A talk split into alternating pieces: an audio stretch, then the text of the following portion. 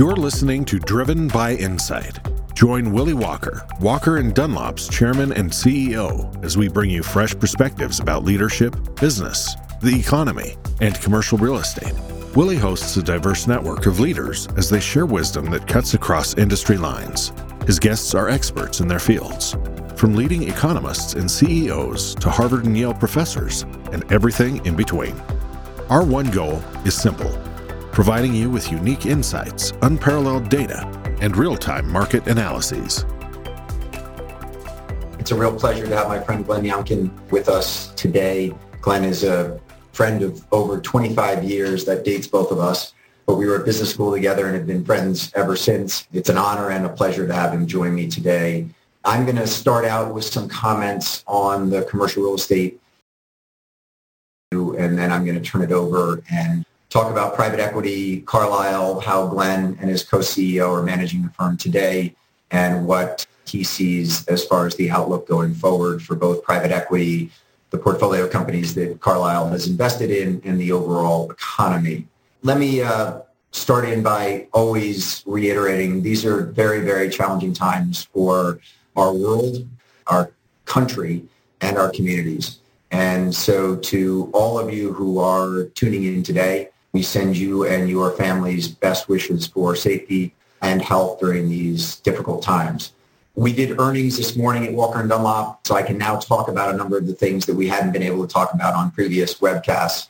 We had a very, very strong Q1, but I think the more important data that we put out in our earnings call and script afterwards was what we've been seeing during the month of April.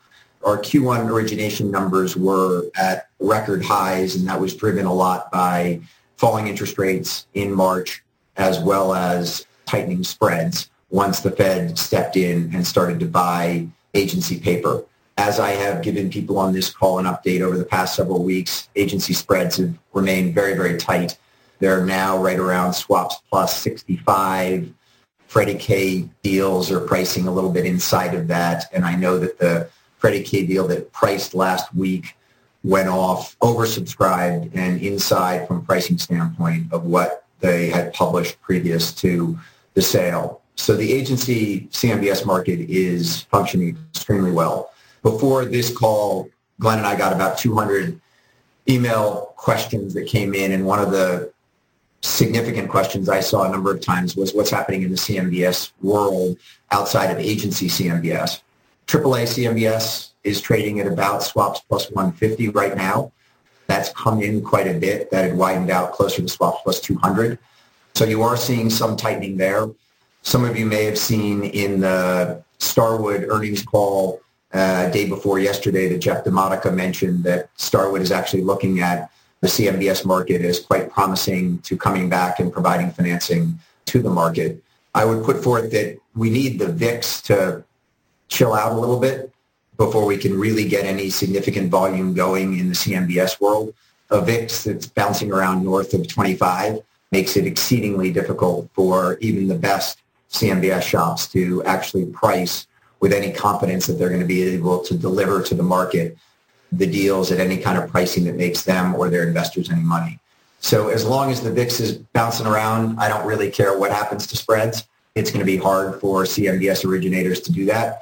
But once you get a little bit more stability in the markets, I wouldn't be surprised if CMBS comes back and presents itself as a capital source for commercial real estate.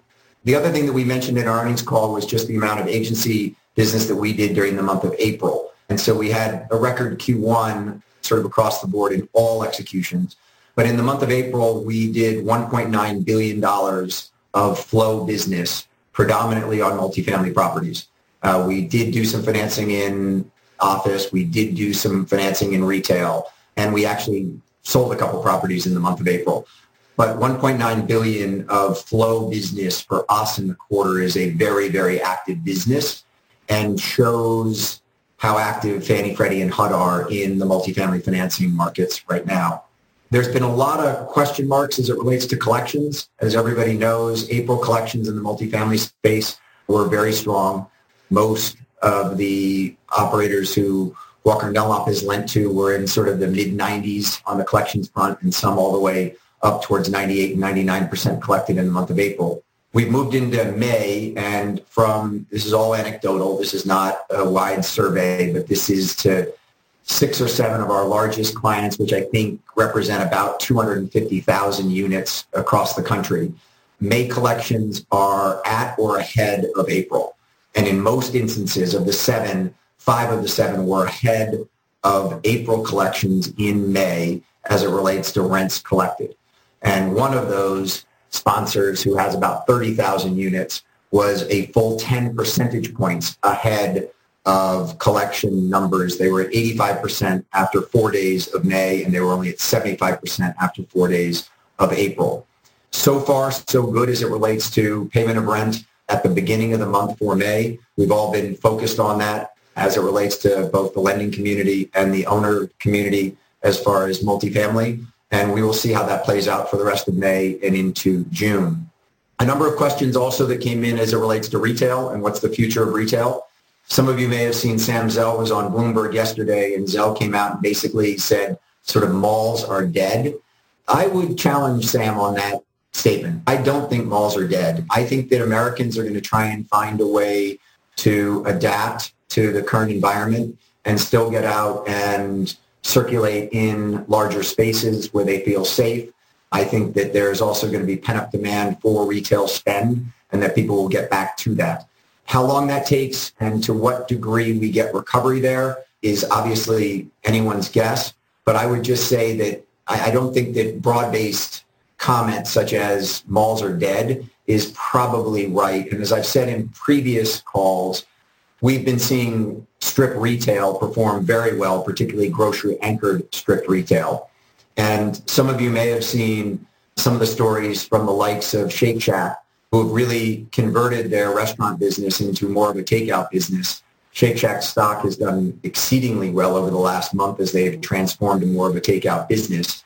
And I think Shake Shack is a leading indicator of the transformation that we're going to see in the retail world, where restaurants and retail figure out how to adapt to the new normal, figure out how to meet clients' needs and deliver their goods and services in a safe manner, and that we will see economic activity come back. We will see employment come back to those providers of services.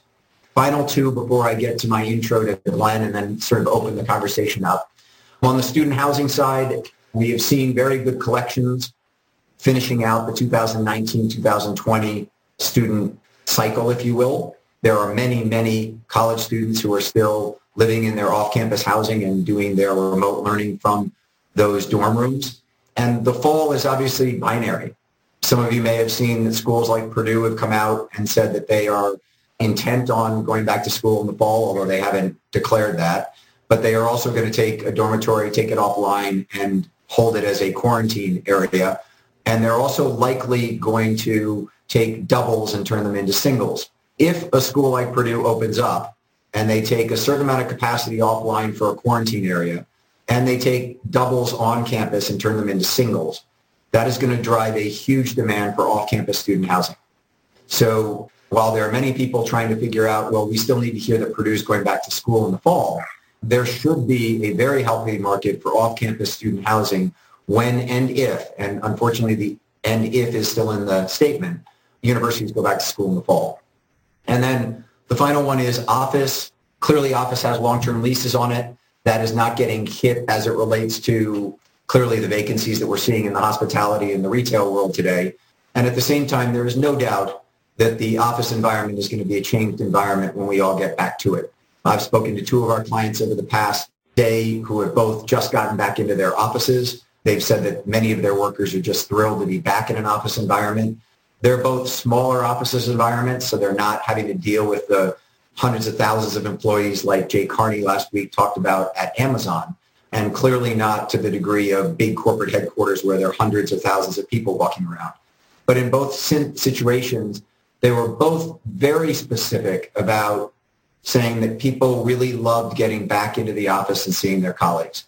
And whether that's with PPE and having to wear masks and gloves, whether that's in a walled office environment versus a shared workspace, and whether they have problems getting in and out of the office buildings because of elevator banks and how many people are allowed into an elevator car at one given time.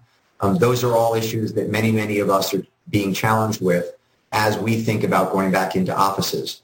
But I can find just as many people who say to me that people will never go back to offices as I can find people saying offices are going to do really well because they're going to need more square footage per employee, and people will still want to go into offices and interact with one another.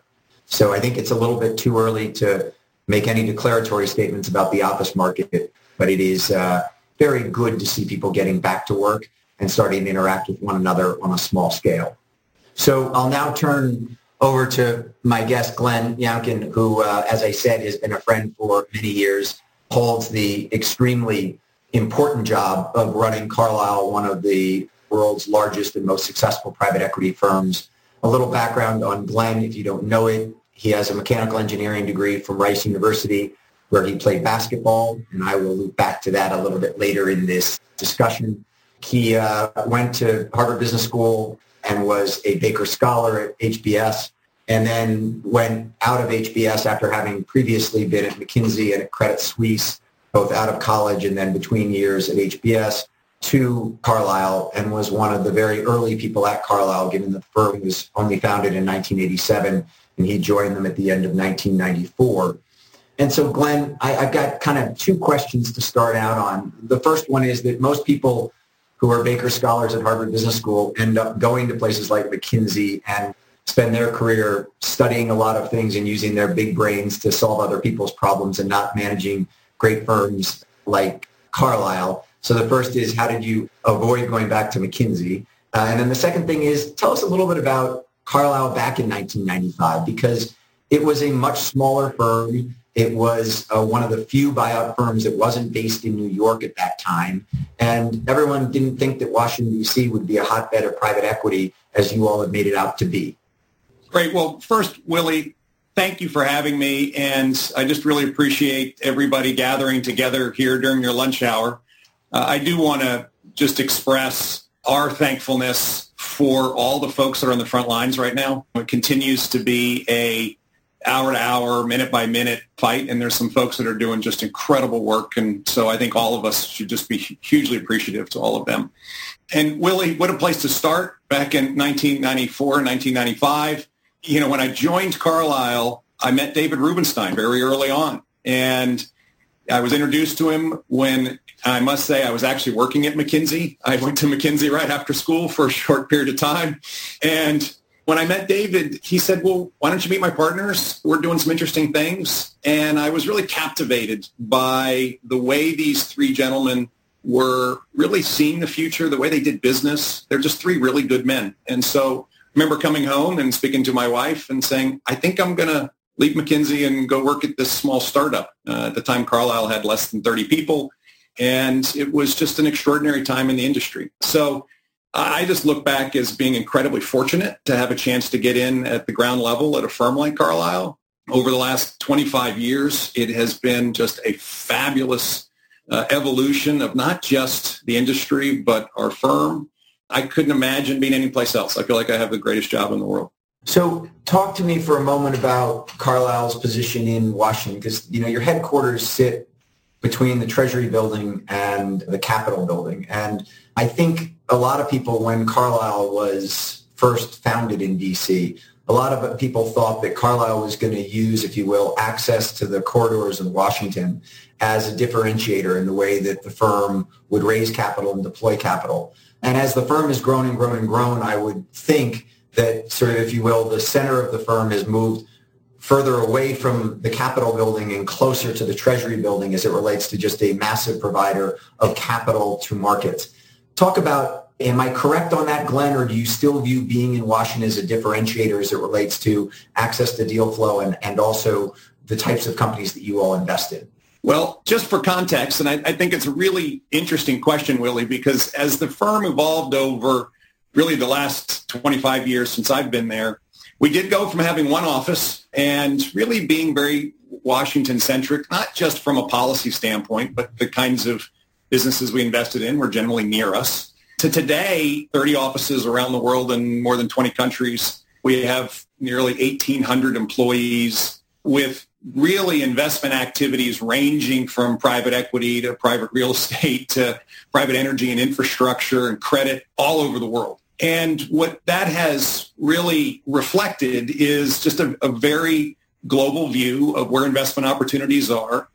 Yes, being in Washington has continued to always be a differentiator, although we have a big office in New York today. But being headquartered in Washington, I think, just gives us a different position, a different perspective on things. Many of our investors do appreciate the fact that sometimes we have some unique insights into what's happening in Washington. But as the firm has grown, we have become quite global. And what's going on in London and what's going on in New York and what's going on in Beijing and Hong Kong and Tokyo are equally important. And so I think our roots really did give us a great foundation. But today, we're a global investment firm, and we really do rely on our global perspectives more so than anything else today. So let me dive in for a moment to both the four strategies that you all are on and get your thoughts as it relates to it this time. So you all, I think, have about $224 billion of total AUM. And in that, you've got your corporate private equity business, you've got your real estate business, you've got a global credit business, and then you've got your investment solutions business. Can you talk for a moment, Glenn, given where we are in the cycle, what you're seeing both across the portfolios in each one of those different, if you will, areas of focus or discrete investment strategies. As you look at it, what are you seeing right now as far as opportunities? Is there more opportunity on the corporate private equity side, on the real estate / infrastructure side, global credit or investment solutions, and why? Is it because you've got capital for it today or you see opportunities for it today? So, Willie, that's a big question. What I'll do, let me just do a quick table setting on where we see the economy right now. And I think that will lead to, I think, a good backdrop on each one of the segments. So it's, where we are in the cycle. Boy, that's a tough one. I think we're at the bottom of the cycle today. And that has, I think, been something we've been preparing for. I don't think anybody expected to be in a global pandemic with, at one point or another, the entire world shutting down. I had a friend who runs a very large bank tell me that their disaster recovery plan was targeted towards the idea that one of their big buildings went out. And the idea that all of them would go out at the same time was beyond their belief. So, I do think where we find ourselves today is so far beyond what anybody would have anticipated. But we were expecting that we were late cycle. And we had felt it in pricing and opportunity and the risk-reward trade-off. And so our portfolio construction across the whole business had been migrating over the last year plus. For example, and I'll just take real estate while I'm here with you, Willie. Over the course of the last few years, our real estate teams had migrated away from most demographic-driven real estate investing. And so in our U.S. portfolio today, which is our largest portfolio, we have 2% across the whole portfolio in hotel, 2% in traditional office, and 1% in retail. And that's just because those have been in for a while. It wasn't anything we did recently. And similarly, across our private equity business, we spend an enormous amount of time making sure that the portfolios are diversified, but we also didn't chase a lot of the trends over the course of the last year. So we have a low level of retail. We don't have any real hotel. We have, I think, 1% hotel in our broad private equity portfolios. We have about 5 or 6% of aerospace, but we're really well diversified. And so I think the first stop on this is just having been a little bit prepared for an economic reset, nothing like we've seen, at least in the planning. As I go through each one of the businesses, our corporate private equity business, which is our largest business, and it's just around $85 billion of assets under management today. It's global, and it really benefits from being global. We have portfolio companies in China and India and South America, of course, the United States and Europe and Africa. And I think that perspective has been incredibly helpful as we've gone into this pandemic. Of course, it started in Asia, and I think we all forget that while we're sitting in shelter in place, all of our Chinese colleagues were doing this back in January. And so that gave us a chance as a firm to really begin to prepare. And I think it gave us a little bit of a head start. And what that has resulted in, I think, is good preparation in preparing our portfolio, which I said is very diverse, for what is an extraordinary economic shock. And really, we can talk about where things sit economically a bit later. And Glenn, just for a second, have you seen anything as it relates to, since you have such extensive investments in China and Asia, what have you seen as it relates to the recovery there? Because a lot of people have been sort of looking over there to sort of say, is that a model to the recovery in the U.S.? What are early signs? Because you saw early signs of it, of the crisis coming to America. What has it done now kind of on the other side of them bending the curve and getting back to work? Yeah, I think there's some encouraging data out of China. And I think what that data would suggest is that industry and capacity can stand back up reasonably quickly. You know, China has got a unique system, and therefore their ability, I think, to uniformly manage things was incredibly helpful. But we've seen capacity in restaurants, capacity in port operations pick way back up to the point where it's not quite where it was pre-COVID-19, but it really is, from a capacity standpoint, pretty darn close. I think the big observation has been certain parts of the Chinese economy have rebounded well, and other parts have been a sticky slow, and that's understandable. So the parts that have rebounded well are the parts that you would anticipate. So consumer demand in staples. Consumers do want to get out. So we've seen a real rebound in the more basic consumption. What we haven't seen is a big rebound in buying really heavy goods or things associated with material capital spending in businesses.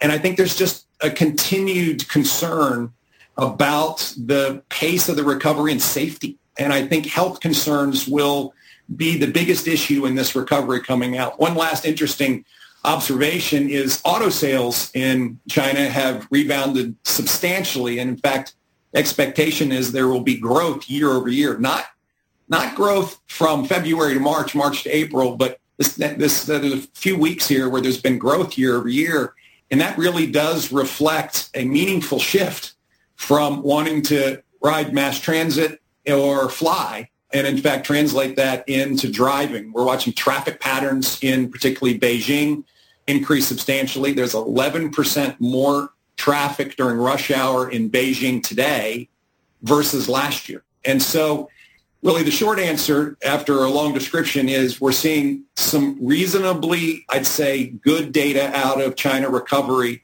but I think the areas that we all expect to be tough are tough, and they all relate to consumer confidence, particularly around big purchases, which require financial stability, travel, which require safety expectations, and companies who have dialed CapEx way back, turning that CapEx back on.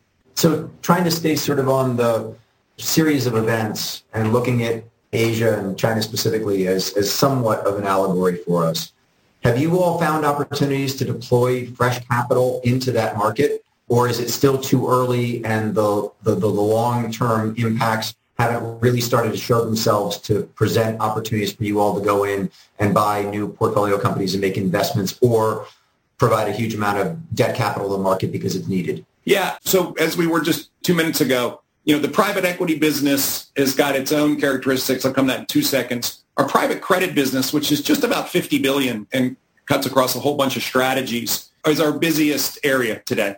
And then our real assets business, which is energy infrastructure and real estate, all private, has got, of course, different dynamics in each one of those sectors.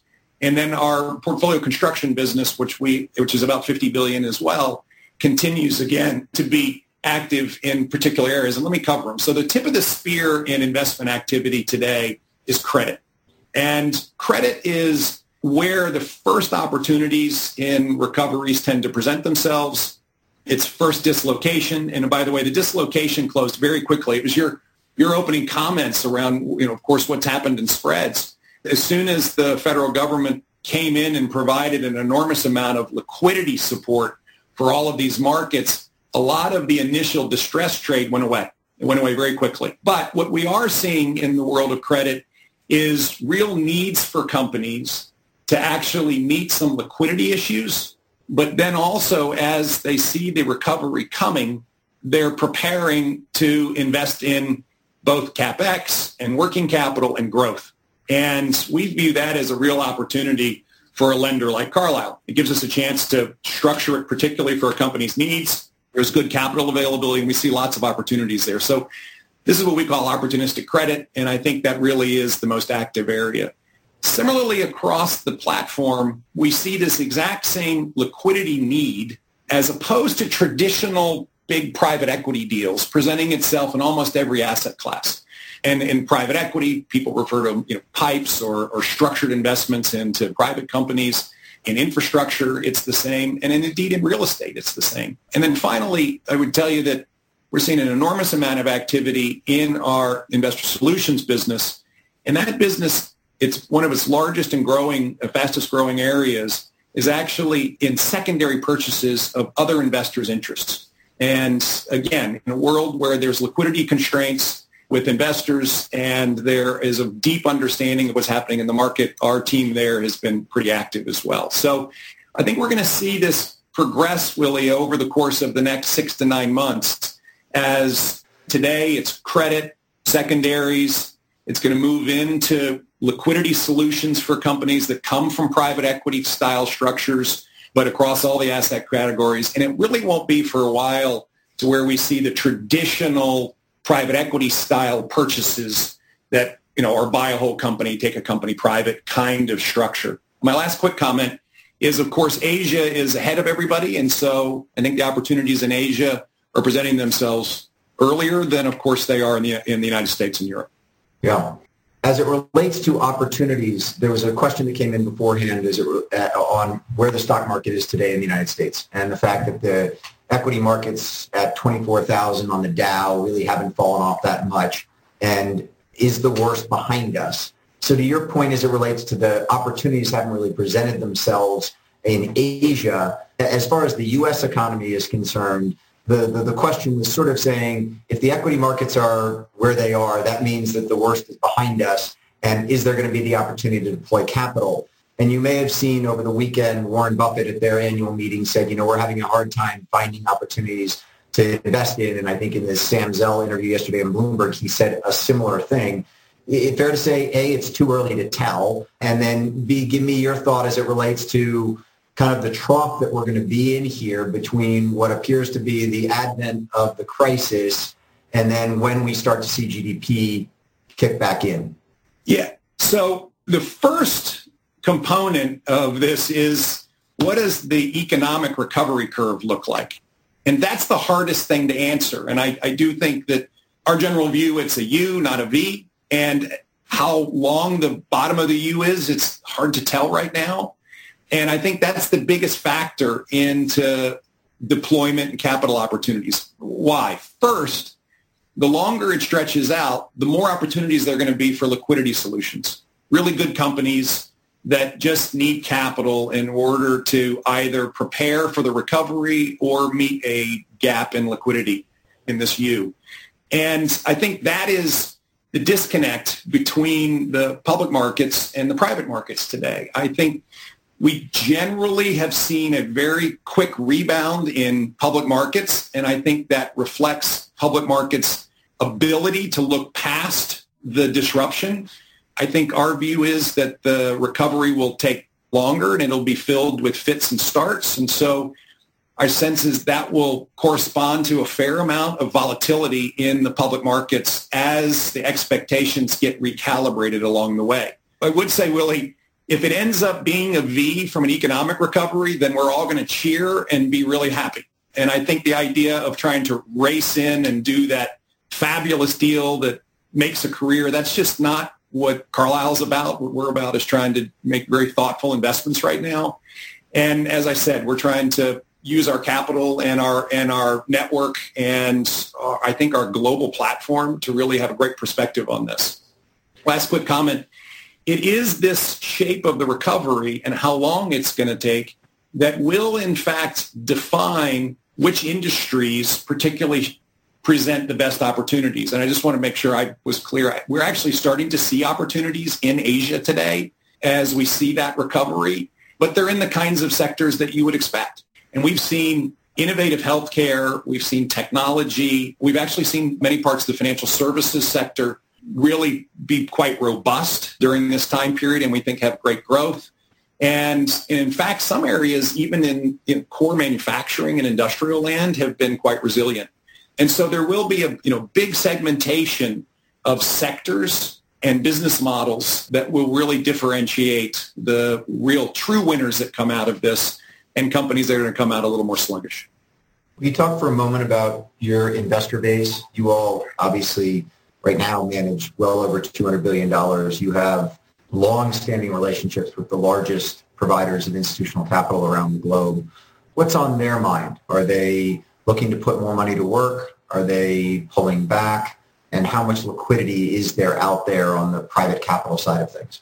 So the global institutional investor base went in, and to talk about it as this kind of homogenous investor base is, of course, wrong, because each investor has its own dynamic. I won't ask you specifically about the Saudi government, so I was trying to make it broad without going specifically at investors. But what's most interesting is that comparing this pandemic, true financial disruption and economic disruption to what we saw back in the great financial crisis, the investor community, institutional investor community, is in a very different place. And the investor community today has a much better handle over what's in their portfolio, what their liquidity needs are. And therefore, when the big disruption happened with the huge market fall off in March and the big questions around what was this going to mean from an economic standpoint, where you had literally data coming out of Heathrow Airport where they were running at 97% down on capacity, investors were quickly searching for information. How are things performing? What are you seeing in your portfolio? So that they could get a much better balance of what they've got and therefore assess how they want to move forward. And our general take is that in general, there will be, of course, a reduction in fundraising activity across the industry this year as the institutional investor community kind of catches its breath. With that said, I think there will be some very important commitments in fundraising and investing done this year from this investor community as they, of course, invest behind credit opportunities and dislocation-driven opportunities, but also as they lean into some of their longest-term relationships and partner through this. And so I think there will be fundraising activity. It'll be just down from what it has been historically.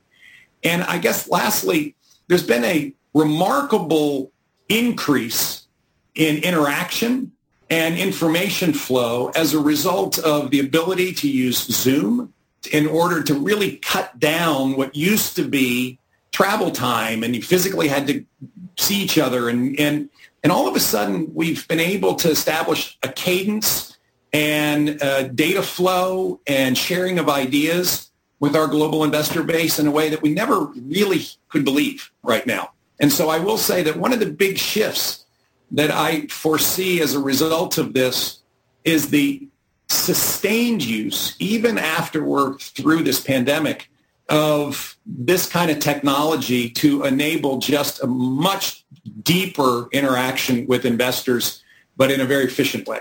Yeah. So on that, you bring up the fact of travel and Heathrow volumes off 98%. I know you guys have a big infrastructure project going on at JFK Airport right now.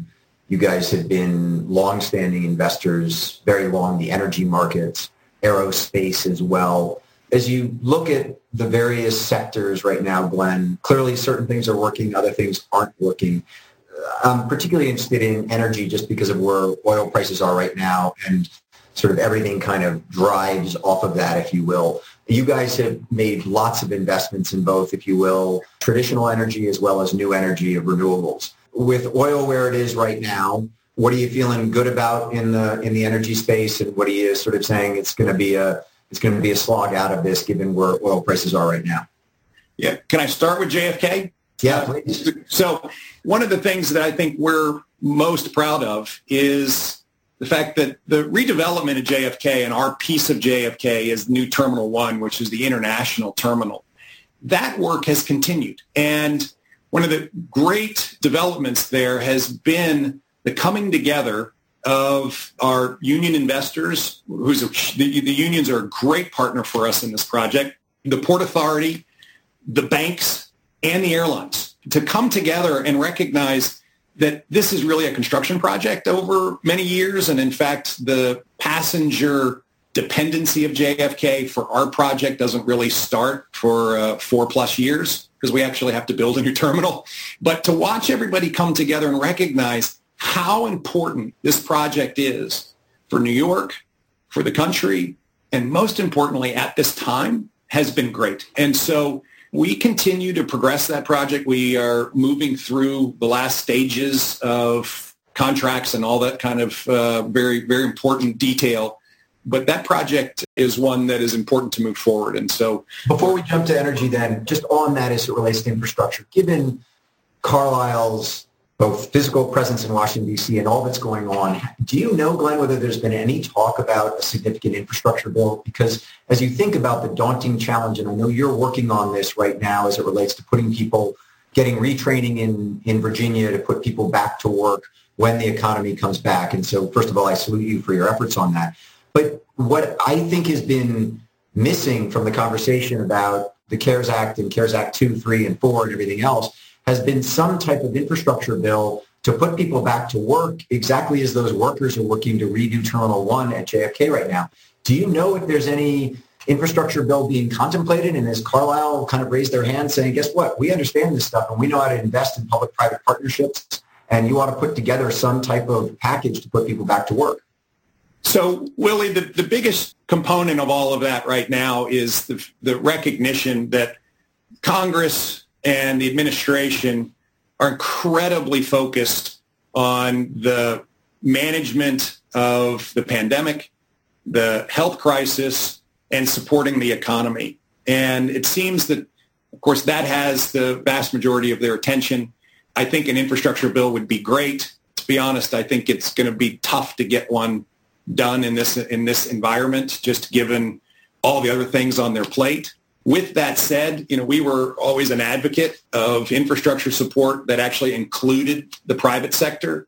The kinds of things that we have been able to progress at JFK, I think, are incredibly innovative and really do bring to bear a lot of the learnings from around the world on how to develop infrastructure. So while we'd be supportive and hopeful of an infrastructure bill, I just think there's so much on everybody's plate in Washington right now that we don't expect one. Yeah. We don't expect one. So on the energy piece, I listened to an interview you did probably about a year or so ago where you talked about the fact that investing in renewables is something that Carlyle is very focused on, that is 80% of the world's energy comes from fossil fuels, that as that moves down towards 70%, just as a matter of technology and going from sort of coal-based electricity to alternatives-based electricity, that Carlyle is going to be in that space. So given where oil prices have moved, given where the cost of renewable energy has moved, what's the outlook now? Because you guys are deep in these markets, and I think it'd be very telling to people not only where there's opportunities as far as investments, but then also, you know, where oil is having just a dramatic impact on every sector pretty much right now. So talk energy for a moment, if you would. Sure. So what's happened in the energy markets over the course of the last 3 months has actually been a double black swan event. So there's been two things that have happened. One is, of course, the tremendous demand contraction as a result of the global economy effectively shutting down. And the expectation is in the month of April and into May that there was about a 30% reduction in demand for crude, and that may be a little light with airlines grounded and industry closed and transportation way down. What we also saw at the same time, of course, was some really difficult moments on the supply side as the agreements around what to do with supply started out in the wrong direction. Let's put more supply in the market. And it took a while for the industry, and particularly OPEC plus Russia, to come together and agree to actually constrain supply. Meanwhile, market forces are doing exactly what market forces do. One of the great adages in the energy business is that the best solution for low prices is low prices.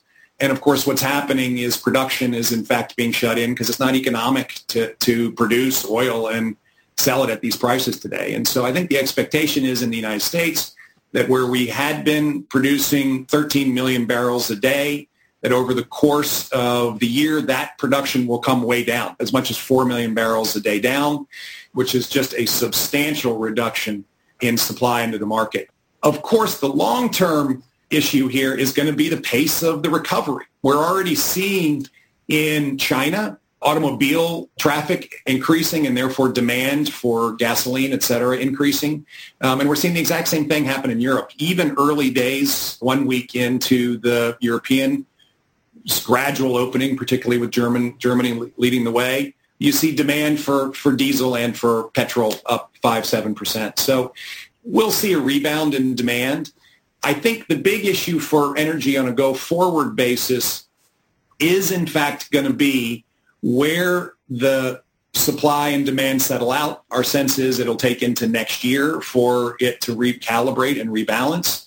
However, the market is, I think, pretty actively in front of that. You can see oil prices today are really low. And in fact, the forward curve, which tends to overreact in these circumstances, has oil rebounding over the next 2, 3, 4 years, $25, $30. So this will still play out over a period of time as this supply-demand corrects itself. One of the interesting developments, and back to your comment around this energy transition, is in fact the role of both natural gas and renewables in the transition for power production. And with natural gas prices incredibly low and expected to stay low for a long period of time, and the ability to construct and contract wind and solar predominantly at overall costs of energy delivery that are comparable with a new build in a fossil fuel, we really do expect to see over the next, call it 10, 20 years, a substantial replacement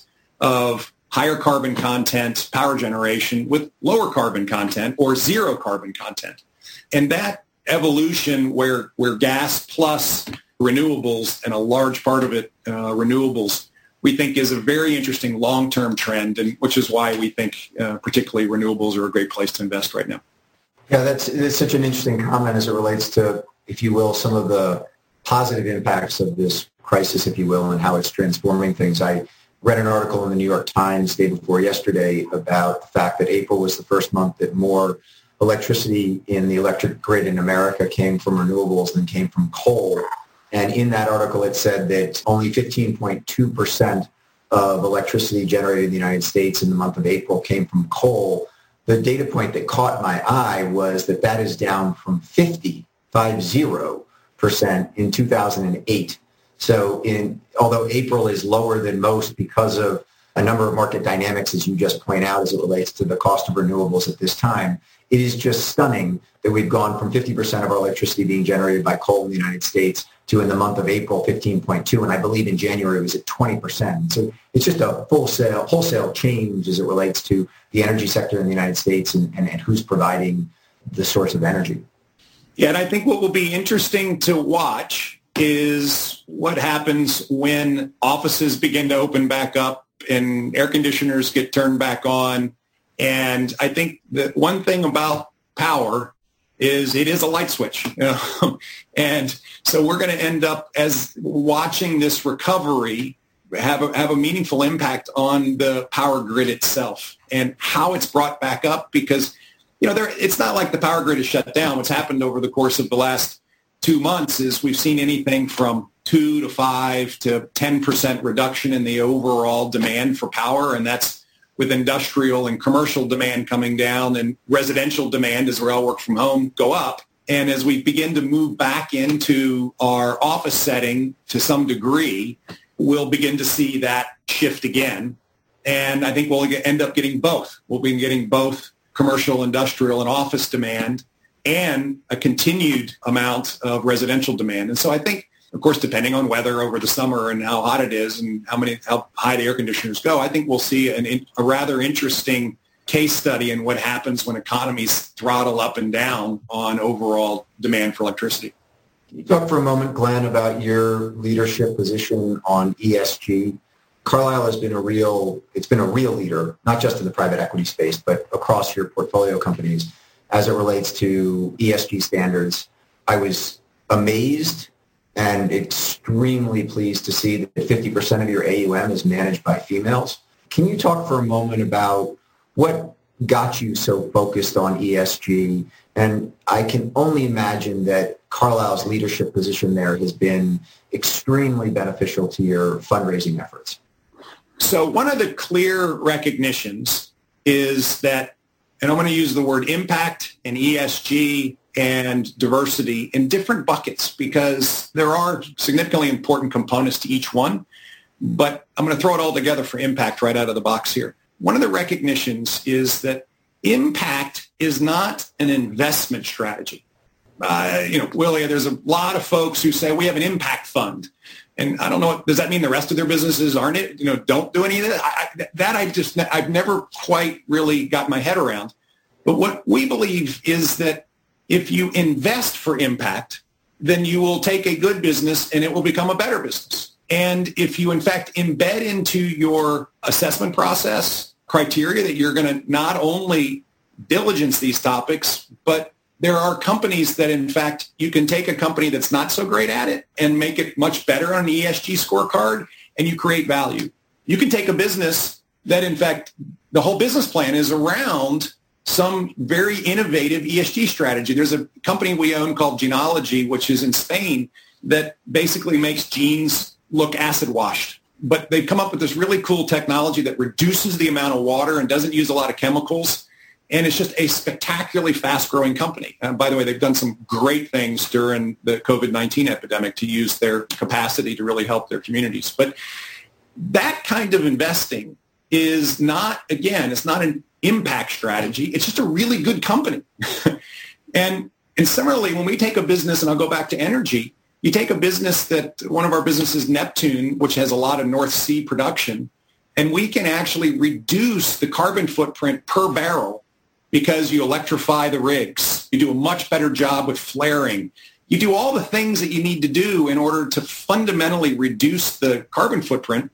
Then all of a sudden you can take good businesses and they can become great businesses.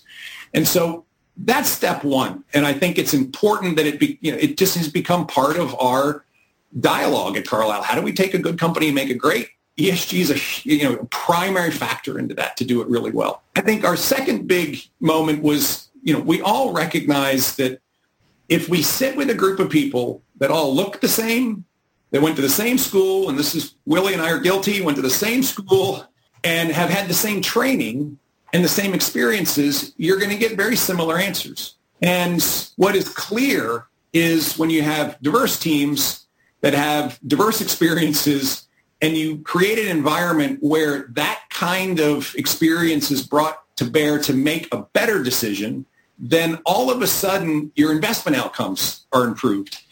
And that's just clear. The data, the research is overwhelmingly in support of that. And so we felt that one of the big steps we needed to take was to make diversity and inclusion not a program at Carlyle, but to embed it in the way we think about how to grow Carlyle. And so we were really, really fortunate, a year and a half ago now, to be able to bring in just a rock star chief diversity and inclusion officer, a woman named Kara Helander.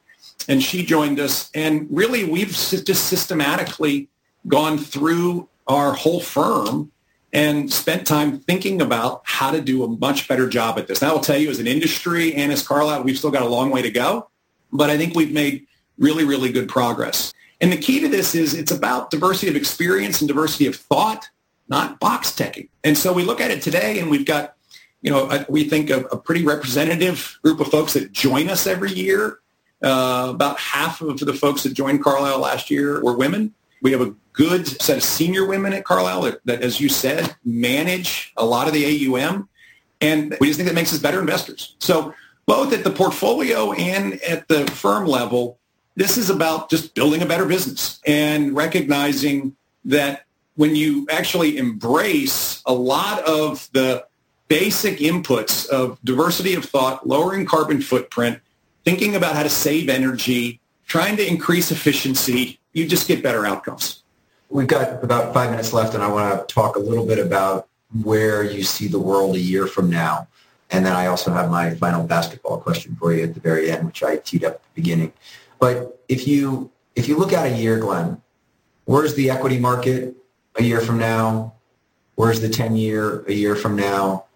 There was a Elliott Capital letter that came out. You may have seen it this past week. That was a very long letter. God, it was about 30 pages. Talked about a lot of different things, but one of the things that they were talking about is the fact that inflation is going to start to hit our economy. And I read it, and I sat there, and I just said, where's the inflationary pressure going to come from? It's not going to come from the cost of fuel. It's not going to come from the cost of labor. The only thing that's going to drive inflationary pressure is the amount of money we're printing right now. And right now, it appears that as long as people continue to buy 10-year bonds at, I think the 10 years at 70 basis points today, we'll be able to print as much money as we need to get ourselves out of this crisis. And I just don't see inflation coming in. So 10-year, year from now, is there inflationary pressure? What do the equity markets look like? What's your outlook just a year from now? Don't go further out than that unless you want to. So I am always hesitant to disagree with Paul Singer. So yeah, I hear you. I'm pleased. This is you and me doing groupthink from both having gone to the same business school together. But go ahead. Exactly. So I guess I first just have to acknowledge it's incredibly difficult to think 1 year out. It's easier to think 5 years out. Yep. And it's easier to think a month out. But it's really hard to think 1 year out. And it goes back to a lot of the really difficult reopening challenges. And, of course, into that one-year equation has to go, well, have we made progress with the vaccine? Do we have therapies that people trust?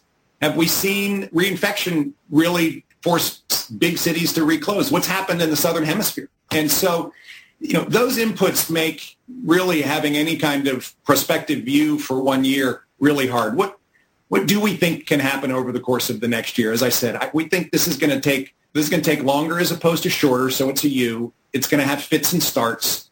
The fits and starts are going to, in fact, disrupt and cause a fair amount of volatility in the markets because people have to reset expectations each time. And I think expectations in the public markets today are a bit optimistic on how quick we can move through this to an economic recovery. With that said, and this is just borrowing a quote from Warren Buffett, never bet against America. And I think the progress that we can make with regards to innovation around a vaccine, innovation around therapy, innovation around how we treat patients will potentially provide some upside on the health side of all of this, which will, of course, then help the economy. So let me try and push you a little bit on that. Let me band you. The Dow is closer to 30,000 or 20,000? The great Willie, I'm going to keep being very evasive because the good thing about this is that we're not public company investors. Do I think that investing in companies today, you can find good acquisition opportunities. I think prices are going to still be high. Sellers and buyers mark to market at a different rate. And so sellers still have expectations their companies are worth a lot or their properties are worth a lot. But I do think that if things that are invested in 2020 and 2021, we're going to be happy we invested in them as long as we did our work correctly in 2024 and 2025? You bet. And it really is just going to be a meaningfully volatile kind of 9 to 12 months in front of us. I have to say, I think that recently the IMF outlook was that we would, at the end of 2021, be at levels of GDP that we had at the end of 2019. And that's a longer recovery than I think most people are thinking. But that's a realistic outlook. It's a the luxury of being a private investor.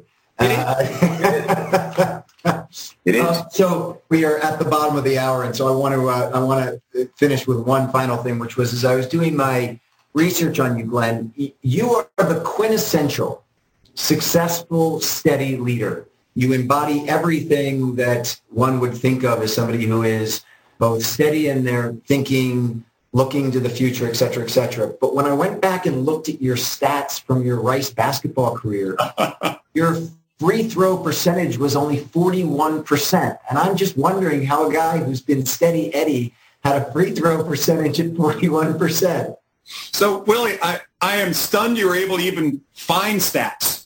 I was one of those folks that had really high ambitions when I went to college that I was going to play in the NBA, although I went to Rice. And so there's a reality there. And I learned each year in college that the most important thing I was going to do was graduate with a good degree and go get a job. I will say, just quick note, we were playing Marquette up in the first tournament that was played at the new arena up in Milwaukee. And I didn't play that much, but this game I happened to get a chance to play in. And it was in the first half, and there's 16,000 fans in the place. And I got fouled, and I went to the free throw line. And I airballed the first one by about 4 feet. It bounced before it went out of bounds, and all 16,000 people yelled and screamed. And then the second one, I swished. And so I was my normal kind of 50% from the foul line. And then play happened and whatever, and I got subbed out a few minutes later. I went running over to the bench, and a head coach looked at me and said, "What happened on that first free throw?" And I said, "If I'd only had more pancakes for breakfast, I would have made the first one too." But I will say that shooting free throws in an arena stacked with 16,000 people, I was happy to go 1 for 2. Yeah, well, it's all been swishes ever since. So, Glenn, I want to thank you a ton for taking the time to join me today to give your insights into the markets. As I said at the top, it's a real honor and a pleasure to have you join me, and I know that all of your comments were very well received and very informative to everyone who tuned in. So thank you, my friend. To everyone who joined us today, thanks, and we'll be back next week with another one. Have a good week and stay safe and stay healthy. Thanks.